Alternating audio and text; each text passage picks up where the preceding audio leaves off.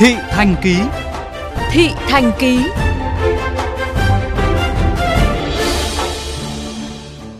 Quý vị thân mến, sắp tới việc vớt rác, thu gom chất thải trên sông Rạch sẽ không còn làm theo cách thủ công nữa, mà thay vào đó là các thiết bị hiện đại, công nghệ mới được kỳ vọng sẽ đem lại một môi trường sạch sẽ trên các tuyến kênh của thành phố, ghi nhận của phóng viên Nhất Hoàng.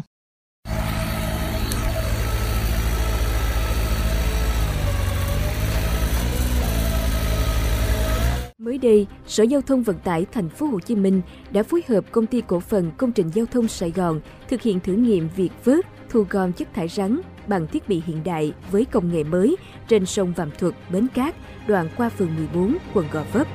Bộ thiết bị vớt rác hiện đại này bao gồm 5 thiết bị, một xà lan lớn với khoang chứa rác khoảng 250 tấn, có cần cẩu gấp, một tàu thu gom rác tự động với sải cánh thu gom rộng 12 m chạy trên luồng chính và có hệ thống nén rác để tiết kiệm diện tích chứa.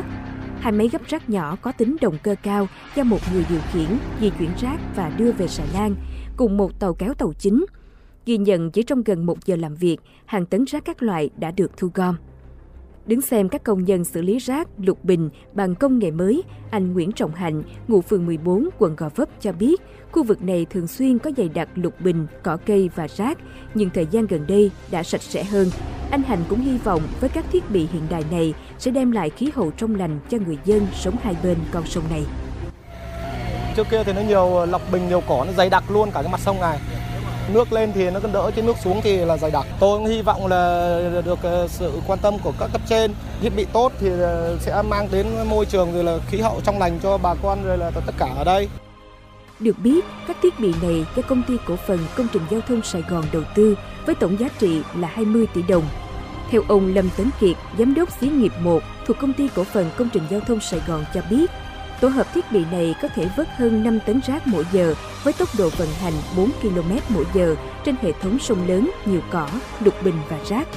Đặc biệt, hệ thống tổ hợp sẽ vớt rác sạch chỉ một lần chạy qua. Ngoài ra, lượng cỏ hay lục bình mọc sát mép bờ đều được vớt sạch nhờ hai tàu lùa. Chúng tôi sẽ điều chỉnh để làm sao cho nó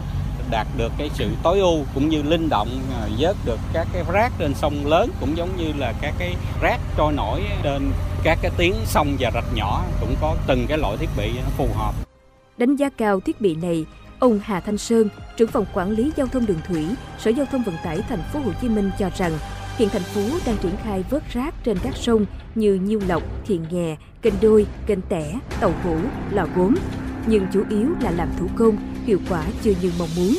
Trong khi đó, việc ứng dụng công nghệ mới chủ yếu dùng thiết bị cơ giới, còn người điều khiển máy móc chứ không trực tiếp làm. Đặc biệt với công nghệ này có thể vớt lượng rác lớn, cỏ lục bình, rác gần bờ mà vớt rác thủ công không thể làm được.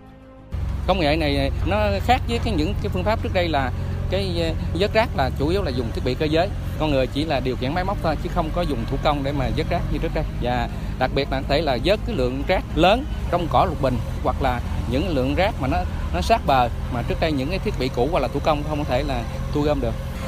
Trước mắt công nghệ này sẽ được áp dụng ở các tuyến giao thông thủy. Đi tuyến nào sẽ tập trung vớt rác sạch trên đoạn sông đó và cuốn chiếu trên toàn tuyến sông. Sở Giao thông Vận tải sẽ áp dụng công nghệ này để vớt rác đến cuối năm 2020, sau đó đánh giá tính hiệu quả của công nghệ này trước khi đưa vào sử dụng đại trà trên các sông rạch của thành phố Hồ Chí Minh trong năm 2021.